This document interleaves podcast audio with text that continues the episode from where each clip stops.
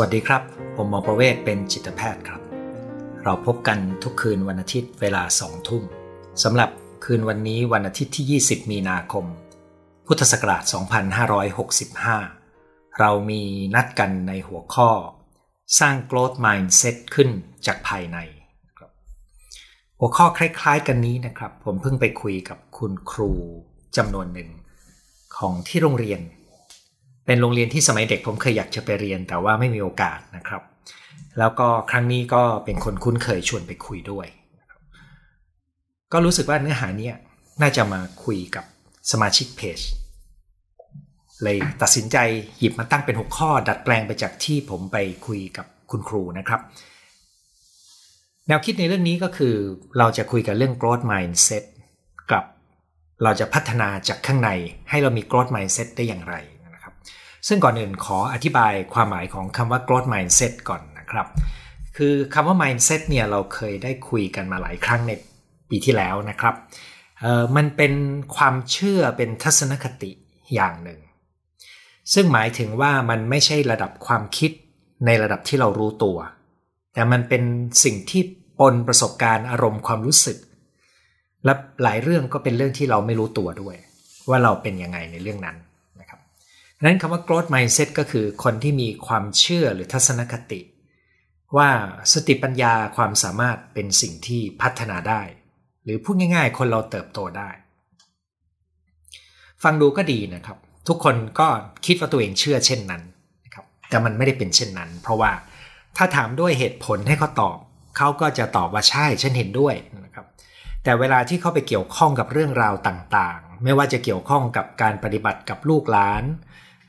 ปฏิบัติกับตัวเอง เขาอาจจะไม่ได้มีทัศนะเช่นนี้ก็ได้ เหมือนคนที่วางตัวเองว่าเป็นนักประชาธิปไตย พูดในที่สาธารณะเป็นนักประชาธิปไตย คิดว่าตัวเองเป็นนักประชาธิปไตย แต่อยู่ในบ้านก็อาจจะกลายเป็นเผด็จการภายในบ้านก็ได้นะครับเพราะว่าเขาไม่รู้จักตัวเอง เนื่องจากมันมีส่วนที่เป็นความคิดว่าอะไรที่ดีฉันเห็นด้วย แต่ตัวตนของฉันจริง ๆ ไม่ได้เป็นตามนั้น ซึ่งก็เลยมีคำว่า growth mindset ขึ้นมาว่าอ๋อมันมีคนกลุ่มหนึ่งที่มีความเชื่อว่าพัฒนาได้กับกันคำว่า growth mindset ก็คือ fixed mindset ซึ่งเป็นความเชื่อว่าสติปัญญาความสามารถเป็นสิ่งที่มีเท่าไหร่เป็นเท่านั้น ไม่มีการเปลี่ยนแปลงนะครับคุณฟังมาถึงตัวนี้คุณอาจจะสงสัยว่าเออ เคยได้ยินว่า IQ มันไม่เปลี่ยนแต่ EQ เปลี่ยนเกี่ยวกันไหมนะครับ ฟังต่อไปดูก่อนนะครับ คนที่มี growth mindset นี้เนี่ยก็จะมีวิธีการเกี่ยวข้องกับสถานการณ์ต่างๆ ที่แตกต่างกับคนที่เป็น fixed mindset นะครับคำว่า growth ที่แปลว่าเติบโตนะครับคำว่า fix ที่แปลว่า ยึดติดนะครับ ไม่ขยับ คนที่มี growth mindset ก็จะมีความพร้อมในการเจอสิ่งท้าทายก็จะอยากจะทดลองดู แล้วก็มองการทดลองนั้นเป็นการทำเพื่อการเติบโต พัฒนาตัวเอง ครับ แล้วเขาก็สามารถเรียนรู้ได้จากความผิดพลาด และการผิดพลาดนี้เขาจะรู้สึกว่ามันเป็นโอกาสในการเรียนรู้นะครับ แต่ fixed mindset ไม่เป็นอย่างนั้นครับ คือ fixed mindset พอเชื่อว่าสติปัญญาเป็นสิ่งที่ไม่เปลี่ยนแปลงเนี่ย และเขาต้องการดูเป็นคนฉลาดดูดูดีเนี่ยเขาก็มีแนวโน้มจะไม่กล้าไปทำสิ่งที่เกินความสามารถของเขา อะไรที่ไม่เคยลองเขาก็ไม่อยากลอง เพราะว่าอะไร เพราะเขาไม่อยากให้ เห็นความล้มเหลวของตัวเอง เพราะเขาเชื่อว่าความสามารถมันเปลี่ยนแปลงไม่ได้นะครับนั้นคนกลุ่มนี้ก็จะหลีกเลี่ยงสิ่งท้าทาย พอเจออะไรยากหน่อยหนึ่งก็จะล้มเลิกง่าย เพราะมองว่าพยายามไปก็ไม่มีประโยชน์นะครับ เพราะความสามารถมันมีเท่านี้มันเปลี่ยนแปลงไม่ได้นะครับ ก็จะรับคำวิจารณ์ไม่เคยเป็นนะครับ เพราะว่าการวิจารณ์นี้เขาจะรู้สึกเหมือนกำลังวิจารณ์ไปที่ตัวตนของเขา ถ้ามีคนอื่นประสบความสำเร็จ เขาก็จะรู้สึกเหมือนเป็นความคุกคามต่อตัวเขานะครับ ก็เลยไม่กล้าลองนะครับ แล้วก็ทำให้หยุดการพัฒนาเร็วเข้าไม่ถึงศักยภาพ แล้วพอเขาหยุดพัฒนาเร็วเข้าไม่ถึงศักยภาพ ก็เป็นการยืนยันกับเขาว่านี่ไงเห็นไหมมันเป็นอย่างนี้แหละ มันก็ต้องเป็นได้เท่านี้นะครับ ในขณะที่ growth mindset พอเราเห็นว่าสิ่งสติปัญญาเป็นสิ่งที่พัฒนาได้ ก็จะรู้สึกสนุกได้กับการเรียนรู้ ผิดผิดถูกถูกไม่เป็นไรเรากำลังเรียนรู้อยู่เนี่ยนะครับ ก็เวลาเจอสิ่งท้าทายก็จะตอบรับ แล้วก็สามารถที่จะมุ่งมั่นทดลอง เวลาเจอความยากลำบากก็ไม่ย่อท้อง่าย ๆ เพราะเขาเชื่อในการฝึกฝนเขารู้ว่าฝึกแล้วจะเก่งขึ้นได้ มองความพยายามเป็นการฝึกตน แล้วก็สามารถเรียนรู้คำวิจารณ์นะครับ เพราะเขาถือว่าเขาอยากจะเรียนรู้คำวิจารณ์ส่งเข้ามาเขาก็พยายามจะฟัง พยายามจะปรับปรุงตัวนะครับ ความสำเร็จของคนอื่นถ้าเขาเห็นเขาจะรู้สึกเป็นแรงบันดาลใจ คนอื่นทำได้ฉันก็ทำได้นะครับทำนองนั้น แล้วก็มองเห็นบทเรียนของชีวิตคนอื่น พยายามเอามาใช้กับตัวเองได้ คนที่มีทัศนะแบบนี้ต่อชีวิต จึงเป็นคนที่เติบโตได้พัฒนาเข้าถึงศักยภาพได้ แล้วคนเราไม่รู้ครับว่าศักยภาพตัวเราจะไปสุดที่ตรงไหนนะครับ จึงเป็นคนที่มีความพร้อมที่จะมุ่งมั่นแล้วก็กล้ารับผิดชอบ ด้วยทัศนะสองแบบนี้นะครับ ถ้าคุณเปรียบเทียบไปคนกลุ่มหนึ่งไม่ไม่เน้นไม่อยากพัฒนากลัวการไปเจอสิ่งท้าทาย ขณะที่คนอีกกลุ่มหนึ่ง สนุกกับการทดลองผิดผิดถูกถูกและเรียนรู้และเติบโตเนี่ยในวัยเด็กคุณอาจจะเห็นความแตกต่างนี้ไม่มาก แต่ว่ายิ่งเขาโตไปมากเท่าไหร่ ยิ่งเขาโตไปมากเท่าไหร่ คุณจะเห็นความแตกต่างมากเท่านั้นนะครับ ถ้ามาถึงตัวนี้คุณก็จะเห็นนะครับว่าเอ๊ะเรื่องนี้มันอาจจะไม่ใช่สำหรับเด็กนักเรียนละ ถ้าคุณคิดเช่นนั้นก็เป็นความคิดที่ถูกต้องครับ เพราะในวันที่ผมไปคุยกับคุณครูที่เขาสนใจในการสร้าง growth mindset ให้เด็กเนี่ยผมก็ตั้งโจทย์ท้าทายคุณครูครับว่า เรื่องนี้ไม่ใช่เรื่องของเด็กนักเรียน เพราะทัศนะเช่นนี้อาจจะมีอยู่ในตัวเราเป็นฟิกซ์คือไม่ยืดหยุ่นไม่ขยับแล้ว หรือ growth คือเติบโตได้ ความที่ความเชื่อและทัศนคติมันมีส่วนผสมของอารมณ์ และมีความรู้สึกบางอย่าง แล้วมันไม่ได้ขึ้นอยู่กับเหตุผล ไม่ได้ขึ้นอยู่กับความคิดที่รู้ตัวเนี่ยมันจึงถูกกำหนดโดยประสบการณ์ชีวิตที่ผ่านมานะครับ ซึ่งก็แปลว่า mindset ของเด็ก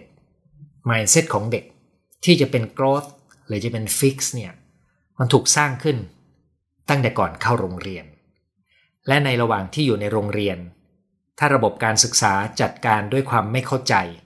มันก็จะไปตอกย้ำให้เด็กมี fixed mindset นะครับซึ่งต้องบอกเลยนะครับว่าระบบการศึกษาส่วนใหญ่ ไปตอกย้ำให้เด็ก เชื่อในเรื่อง fixed mindset มากกว่าที่จะเป็น growth mindset นะครับแล้วก็พอเราเห็นว่าเรื่องนี้เกี่ยวข้องกับคนทุกวัยได้นะครับ มันคือพื้นฐานของการที่เราจะเรียนรู้ได้ตลอดชีวิต นะครับซึ่งนี่ก็เป็นแนวคิดอีกอันหนึ่งของวงการการศึกษานะครับ แต่ถ้าจะพูดถึงคนวัยสี่ห้าสิบที่เป็นคนที่ดูรายการของผมมากที่สุดเนี่ยผมก็บอกได้ว่าการมี growth mindset มันยังช่วยลดความเสี่ยงกับโรคสมองเสื่อมด้วยนะครับยังไงก็เพราะว่าคนที่มี growth mindset ก็จะไม่หยุดเรียนรู้ครับ และการเรียนรู้คือยาแก้หรือยาป้องกัน ของสมองเสื่อมที่ดีที่สุดอย่างหนึ่ง เอาละครับ ดังนั้นพอเราเข้าใจแบบนี้ปุ๊บผมจะไม่อธิบายเรื่องสมอง ซึ่งวันนั้นผมไปพูดในรายละเอียดนะครับ แต่หลักๆก็คือมันเป็นส่วนของอารมณ์ความรู้สึกที่อยู่ลึกๆ การคิดที่ด้วยเหตุผลมันมันไม่ไปแก้ที่ตรงความรู้สึกลึกๆอย่างนั้นนะครับ นั่นเป็นเหตุที่เวลาที่เราจะแก้ไขเราไม่สามารถเปลี่ยน mindset ของคนด้วยการพูดสอนให้ข้อมูลนะครับ หรือบอกว่ามันดีนะ แล้วก็ท่องจำ อ่านข้อความอ่านหนังสือเดียวไม่เปลี่ยนครับ มันต้องสร้างประสบการณ์ใหม่นะครับ mindset ไม่ได้เกิดจากการคิดวิเคราะห์ แต่ mindset เกิดจากการมีประสบการณ์ทางอารมณ์ ที่สนับสนุนกับชุดความเชื่อนั้น ชุดความเชื่อนั้นต้องมีความรู้สึกผสมอยู่นะครับดังนั้นการจัดการเรียนการสอน วิธีเลี้ยงลูกตั้งแต่เล็ก จนถึงกับวิธีที่เราดำเนินชีวิตล้วนแล้วแต่มีผลต่อการจะมี growth mindset หรือ fixed mindset ท่านี้ก็จะมาถึงตามหัวข้อละครับว่าเออถ้าในเมื่อ growth mindset เป็นสิ่งดีเนี่ยไม่ว่าท่านจะอายุเท่าไหร่ก็ตามนะครับ ท่านจะสร้างสิ่งนี้ขึ้นมาในตัวเราได้ยังไง แถมวันนี้ผมบอกว่าเราจะสร้างขึ้นจากข้างในด้วยนะ สร้างขึ้นจากข้างในแปลว่า มันไม่ได้อยู่ที่ข้อมูลความรู้ที่เราจะไปอ่าน ไม่ว่าคุณจะอ่านหนังสือเกี่ยวกับเรื่องนี้มากน้อยแค่ไหน คุณจะฟังบรรยายมากน้อยแค่ไหนก็ตาม ถ้าคุณไม่มีกระบวนการที่ทำให้คุณ จัดการภายในเพื่อสร้างประสบการณ์ทางอารมณ์ที่ถูกต้อง การเปลี่ยน mindset ก็จะเป็นเรื่องยากนะครับและนี่ก็จะกลายเป็นประเด็นที่โรงเรียนแห่งนี้สนใจว่าเอ้แล้วแล้วเขาจะสร้าง mindset ให้เด็กๆได้ยังไงนะครับในเมื่อทุกคนฟังดูก็รู้ว่า growth mindset มันดี แล้วเราจะสร้างขึ้นมาได้ยังไงนะครับวันนี้ผมจะจับเอาประเด็นเฉพาะที่เกี่ยวข้องกับไลฟ์ของเรานะครับ แล้วก็จะเน้นผู้ใหญ่ คือไม่ใช่เรื่องของเด็กอย่างเดียวนะครับ หัวใจในเรื่องนี้ทำไมถึงต้องค้นหาจากภายในนะครับ เพราะแนวคิดสำคัญของเรื่องการสร้าง growth mindset ก็คือ เราต้องมีความพร้อมในการเติบโตจากข้างในด้วยการค้นหาตัวเอง จนรู้จัก ซึ่งเดี๋ยวผมจะอธิบายรายละเอียดเพิ่มเติมนะครับ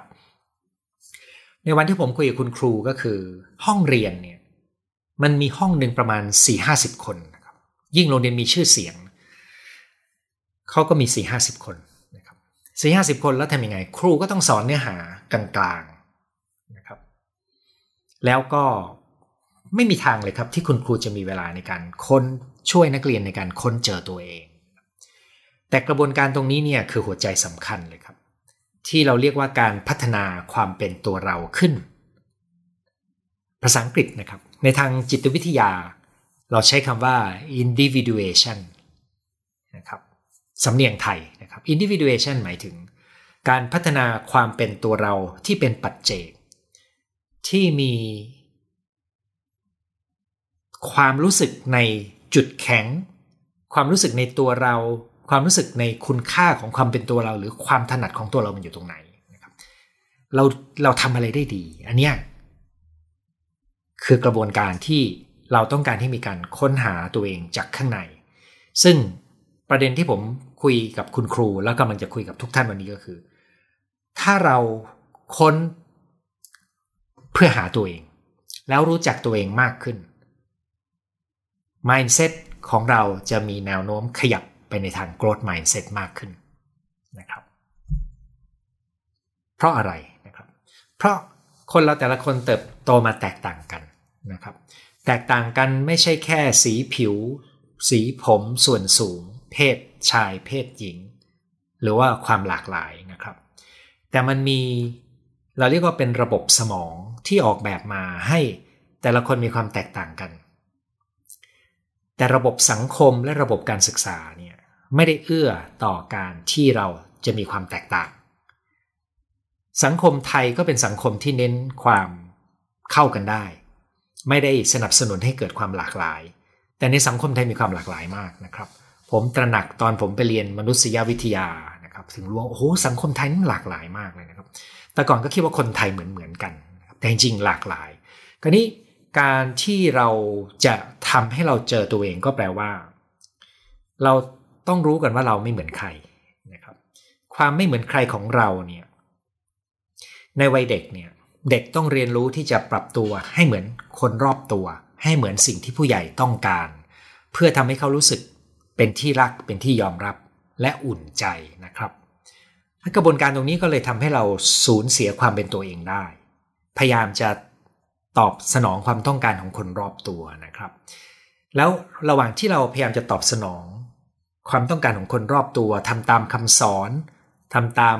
แนวทางนะครับ ซึ่งแน่นอนเราได้รับรางวัล นะครับคำชมรางวัลอะไรก็แล้วแต่นะครับ แต่การทำตามเหมือนเหมือนกัน มันทำให้เราถูกเปรียบเทียบกัน ด้วยเกณฑ์อย่างหนึ่ง เช่น ถ้าเราอยู่ในโรงเรียน คนที่เก่งตัวเลข เก่งภาษา ก็จะเป็นที่ชื่นชมของคุณครูนะครับพูดง่ายๆ เด็กสายวิทย์เนี่ยส่วนใหญ่คุณครูจะชื่นชม คนที่เรียนหนังสือไม่ค่อยเก่ง เพราะไม่ใช่สิ่งที่เขาถนัด จะรู้สึกว่าตัวเองไม่เก่งไม่ได้เรื่อง อันนี้คือการทำลายศักยภาพ เพราะว่ามันเริ่มสร้างความรู้สึกที่มีกับตัวเองในทางลบ แล้วเราก็ให้เขาพยายามไปฝึกให้เก่งขึ้นในสิ่งที่เขาไม่ได้ถนัดนะครับ หรือเราไม่ได้ปรับวิธีสอน เพื่อให้เขาได้ค้นพบตัวเอง แล้วมีที่ยืนว่าอ๋อวิชานี้ฉันขอประมาณเท่านี้แหละพอแล้วนะครับ อันนี้ฉันทำได้ดี ฉันจะเอาให้เป็นเลิศ อันนี้ไม่มีนะ ดังนั้นกระบวนการทั้งการเลี้ยงในบ้านในสังคมแล้วก็ในโรงเรียนก็เลยกลายเป็นตัวที่ เป็นอุปสรรคกับการที่คนเราจะค้นเจอตัวเองที่มีเอกลักษณ์เฉพาะตัว เพราะมันไม่ได้รับการสนับสนุนสนับสนุนให้เราค้นพบเอกลักษณ์เฉพาะตัวเนี่ยกระบวนการตรงนี้เนี่ยก็ไม่ได้แปลว่า สังคมไทยแย่นะครับ เพราะว่าทุกที่จะมีกฎเกณฑ์บางอย่าง จะมีความคาดหวังบางอย่าง ที่กำหนดให้เราเติบโตมาเพื่ออยู่ในวัฒนธรรมในกรอบในสิ่งนั้น เมื่อไหร่ก็ตามที่กรอบตัวนี้แข็งตัวมาก โอกาสที่เราจะค้นพบตัวเอง มีเอกลักษณ์ของตัวเองก็จะยากนะครับคุณอาจจะมองว่าเอ๊ะทั้งนั้นสังคมไทยมีความไม่ยืดหยุ่นในเรื่องนี้ไหมไม่เชิงครับ ถ้าคุณดูดีๆนะครับ สังคมไทยมีมรดกหลายอย่างที่ไม่ได้อยู่ในขอบเขตปกติในชั้นเรียนที่เราเห็น เรามีศิลปะวัฒนธรรมที่หลากหลายมากดังนั้นมันมีพื้นที่เปิดช่องให้กับคน ที่จะไปค้นหาตัวเองตามเส้นทางนะครับ ตัวนี้แหละครับคือหัวใจก็คือ การที่เราจะรู้สึกสนุกกับชีวิต การที่เราจะเชื่อว่าเราพัฒนาตัวเองได้เนี่ยเราจะต้องเริ่มรู้ว่าเราไม่ได้เก่งไปทุกเรื่อง เราไม่ได้ทำได้คล่องแคล่ว ไม่ได้ทำได้ดีไปทุกเรื่องงั้นเราทำอะไรได้ดีล่ะ หาครับ เราทำอะไรไม่ค่อยดีล่ะก็ก็ต้องหาเหมือนกันใช่ไหมครับ กระบวนการค้นหาตัวเอง เพื่อค้นพบว่าเราทำอะไรได้ดี เราทำอะไรแล้วมีความสุข แล้วเราคิดว่าชีวิตเนี่ยอะไรคือสิ่งที่มีความหมายมีคุณค่าสำหรับเรา กระบวนการตรงนี้ก็แปลว่าเรากำลังเริ่มค้นพบตัวเองครับ แล้วถ้าเรามีระบบคุณค่าในใจของเรา ไม่เหมือนกับที่บ้านล่ะ เช่นถ้าที่บ้านทำธุรกิจให้ความสำคัญกับกำไรนะครับ ให้ความสำคัญกับตัวเลข แต่ใจเรารู้สึกเราเห็นคุณค่าในด้านอื่นนะครับ แบ่งปัน อันนี้ก็เป็นคุณค่าที่แตกต่างกันใช่ไหมครับเออมันก็จะเกิดการขัดกัน แล้วเราก็จะต้องเลือกว่าเราจะไปยืนตรงไหน เลือกเป็นตัวเองก็จะเสี่ยงกับการถูกคนในบ้านไม่ยอมรับ เลือก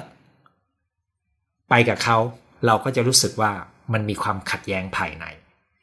นี่จึงเป็นเหตุที่การค้นหาตัวเอง เป็นเรื่องยาก ก็มีนักคิดจำนวนมากครับ ที่พูดถึงกระบวนการค้นหาตัวเอง ว่าเป็นสิ่งสำคัญที่สุดในการที่เราจะเข้าถึงศักยภาพ ซึ่งเมื่อมาเทียบกับเรื่อง growth mindset จุดที่ผมอยากจะชวนมองก็คือ ถ้าเราอยากจะสร้าง growth mindset อย่าไปเอาความรู้ที่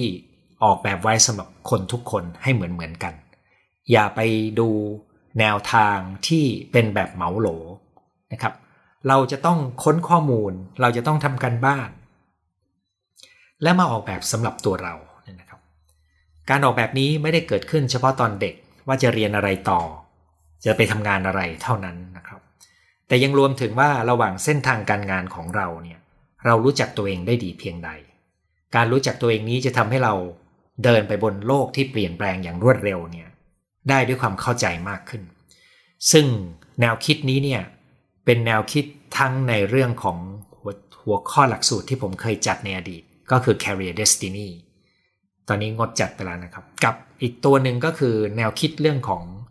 จิวิยาความสำเร็จนะครับ เพราะทุกอย่างมันเริ่มต้นจากการรู้จักตัวเองก่อนนะครับแล้วเราจะรู้จักตัวเองได้ไง มันมีกระบวนการของมันครับ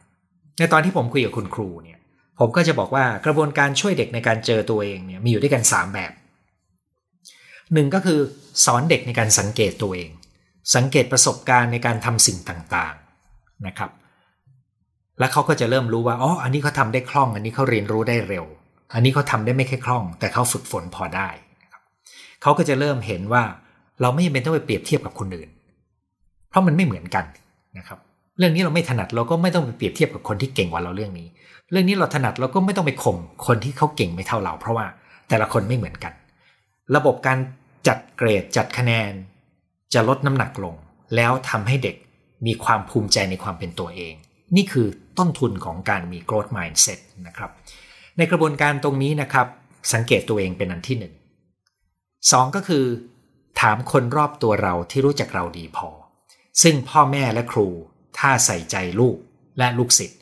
จะเห็นลูกศิษย์ว่าจะลูกเห็นลูกหลานเนี่ยนะครับว่าเขามีอะไรที่เป็นลักษณะเฉพาะตัวของเขา และ 3 คือการทำแบบทดสอบนะครับซึ่งมันมีเครื่องมือในการวัดความถนัดความชอบบุคลิกภาพ เพื่อนำไปสู่การออกแบบชีวิตได้ กลับมาในวัยผู้ใหญ่นะครับ ในวัยผู้ใหญ่เนี่ยถามว่า เราจะค้นหาตัวเองจากกระบวนการอะไร สังเกตตัวเองจะเป็นเรื่องใหญ่มากนะครับการสังเกตตัวเองเนี่ยหมายถึงว่าในแต่ละขณะที่เราดำเนินชีวิตเนี่ยเราจะสังเกตว่าเราเรามีต้นทุนทำอะไรได้ดี เมื่อไม่นานมานี้ผมมีโอกาสคุยกับคนทำงานที่อยู่ในสายบริหาร อายุประมาณสักเกือบ 40 นะครับกำลังเริ่มไต่ขึ้นไป พอคุยกันเรื่องวิธีการตรวจประเมินแล้วเขาลองทำดูเนี่ยนะครับ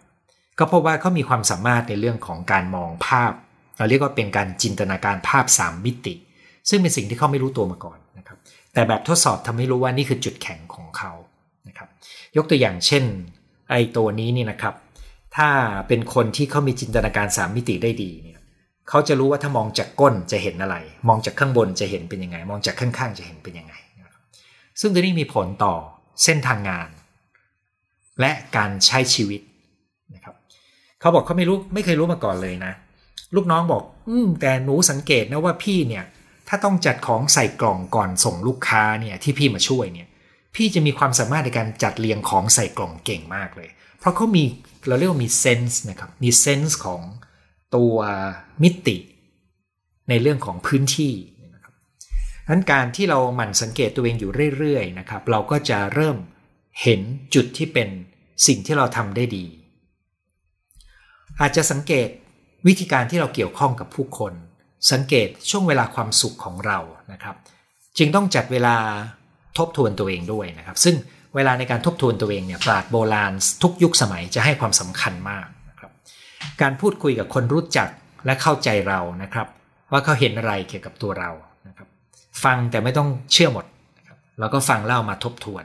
สังเกตปฏิกิริยาของตัวเองในแต่ละขณะนะครับ ว่าสิ่งที่เราคิด สิ่งที่เราแสดงออกไป สิ่งที่เราพูดออกไปเนี่ยเมื่อเทียบกับสิ่งที่เราคิดว่าดีเนี่ย หรือเป้าหมายที่เราอยากไปเนี่ยมันไปด้วยกันได้ไหมยกตัวอย่างนะครับ สมมติว่าท่านบอกว่าท่านอยากจะมีเงินเก็บอยากมีเงินเก็บเพื่อความมั่นคงในวัยเกษียณ แล้วท่านก็ประเมินว่าท่านจะต้องเก็บเงินไว้ในอัตราประมาณเดือนละเท่าไหร่นะครับ แต่ท่านก็พบว่าท่านไม่สามารถทำอย่างนั้นได้เลย เพราะทุกๆครั้งที่ได้เงินมา ท่านจะเอาเงินไปใช้ทำอย่างอื่น เช่น ไปดื่มกินกับเพื่อนไปซื้อของออนไลน์แปลว่าสิ่งที่ท่านเชื่อว่าดีกับสิ่งที่เป็นการปฏิบัติของท่านไม่ได้เข้ากัน ซึ่งตัวนี้ก็แปลว่า มันมีอะไรบางอย่างมาผลักการกระทำและคำพูดของเรา ให้เราไม่ได้เป็นในแบบที่เราต้องการจะเป็น ข้อมูลตัวนี้มันยังไม่มีคำตอบโดยตัวมันเองว่าจะทํำยังไง แต่มันทำให้เราตระหนักว่า เออ มีอะไรบางอย่างมาขับเคลื่อนตัวเรานะ เรากำลังถูกบังคับหรือควบคุมด้วยอะไรบางอย่างที่เราไม่รู้จัก และทำให้เราไม่ได้เดินหน้าไปสู่เป้าหมายที่เราต้องการ ไม่ว่าจะเป็นเรื่องเป้าหมายการเงิน เป้าหมายในเรื่องของอสุขภาพเป้าหมายในเรื่องความสัมพันธ์ ถ้าท่านเจอช่องว่างระหว่าง สิ่งที่ท่านอยากจะเป็นกับสิ่งที่ท่านทำทุกวันว่ามันไม่พาไปตรงจุดไปเป้าหมายเนี่ยนะครับ ตัวนี้ก็เป็นช่วงเวลาที่เราต้องกลับไปทบทวน สังเกตปฏิกิริยาต่างๆ โดยเฉพาะ ที่มันจะพาเราไม่ถึงจุดหมาย กับที่เราทำได้ดีแล้วไปสู่จุดหมาย สิ่งเหล่านี้ล้วนแล้วแต่เป็นข้อมูลทั้งนั้นเลยนะครับ การที่เราหยุดตัวเองไม่ได้ไปทำสิ่งที่เรารู้ว่าไม่น่าทำหรือไม่ทำในสิ่งที่เรารู้ว่าน่าทำเนี่ยจะว่าไปหลายหลายครั้งมันเป็นการเสพติดรูปแบบหนึ่งนะครับ เช่นท่านกินของหวาน ทั้งนั้นที่รู้ว่าไม่ควรกินของหวาน อันนี้เป็นการเสพติดใช่ไหมครับ สิ่งเหล่านี้แหละก็คือตัวที่มันมีร่องบางอย่างที่ท่านถูก ล็อกไว้ แล้วตัวล็อกตัวนี้เมื่อท่านไม่สามารถเอาชนะตัวเองได้ ด้วยความเข้าใจนะครับ ท่านก็จะเริ่มรู้สึกว่าเราไม่สามารถเปลี่ยนแปลงได้ ท่านเห็นไหมครับ มันคือตัวที่ทำให้เรามี fixed mindset อยู่ตรงนั้น ซึ่งก็เกิดจากกระบวนการไม่รู้ว่าข้างในใจทำงานยังไง การที่เราเข้าใจการทำงานภายในใจของเราและสามารถที่จะจัดกระบวนการภายในใจ ให้คิด รู้สึกแล้วก็ทำที่มันสอดคล้องกันกับสิ่งที่เราให้ความสำคัญ สอดคล้องกันกับเป้าหมายที่เราอยากไปให้ถึงเนี่ยมันก็จะทำให้เราเกิดความเชื่อมั่นว่าเออเราเรียนรู้ได้เราเปลี่ยนแปลงได้เราไปถึงเป้าหมายของเราได้ เราอยากทำสิ่งท้าทาย ตัวนี้คือ growth mindset กระบวนการสร้าง mindset ให้เป็น growth mindset จึงจำเป็นที่ต้องเปลี่ยนแปลงจากข้างในครับ ซึ่งตัวนี้แหละคือสิ่งที่ทำให้คนส่วนใหญ่ทำไม่ได้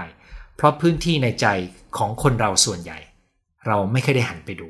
เราไม่มีเครื่องมือในการไปสำรวจ และหลายครั้งหลายอย่างมันก็เป็นผลของประสบการณ์ทางอารมณ์จากวัยเด็ก ที่มากำหนดความเป็นตัวเรา ที่ทำให้เรา เปลี่ยนแปลงบางอย่างในชีวิตอย่างที่เราอยากให้เป็นไม่ได้ แล้วเราก็เลยเริ่มมีความเชื่อว่าเรา เราไม่สามารถเปลี่ยนแปลงเรียนรู้ได้ แล้วมันก็คือ fixed mindset แต่ถ้าเราจะทำให้เป็น growth mindset เราก็ต้องเริ่มต้นจากการสังเกตตัวเอง แล้วก็ต้องแยกแยะนะครับระหว่างสิ่งที่เป็น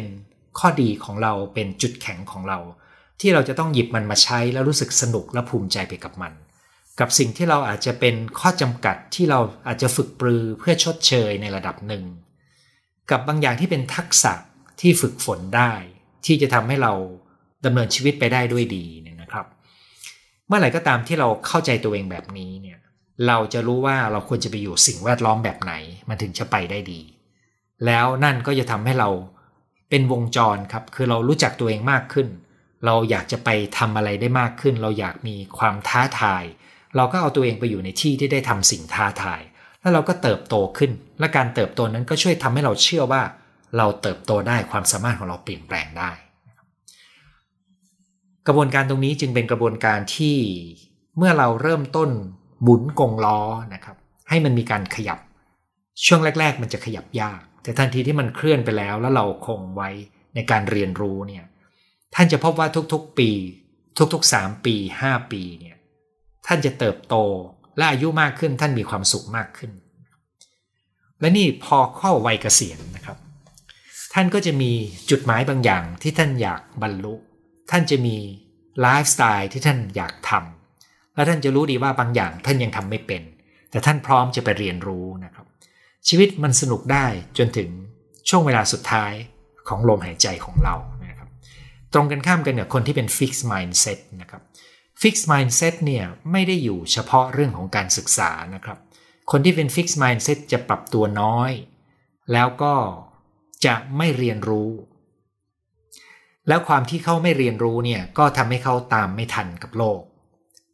อยู่ไปเรื่อยๆ ก็จะยิ่งกลัว เพราะเขาพบว่าโหโลกมันเปลี่ยนแปลงเร็วมาก ฉันจะอยู่ได้ยังไงนะครับการอยู่กับความกลัว การอยู่กับความไม่เชื่อมั่นว่าเราเปลี่ยนแปลงได้ จะทำให้คนที่มี fixed mindset เนี่ยจะมีทุกข์มากๆในชุกช่วงของชีวิตได้เลยนะครับ โจทย์อะไรก็ตามที่จะมีได้ในช่วงชีวิตของเขา จะเป็นสิ่งที่ทำให้เขาเป็นทุกข์ มันเป็นโจทย์เดียวกันที่จะทำให้คน growth mindset เติบโตและสนุกท้าทาย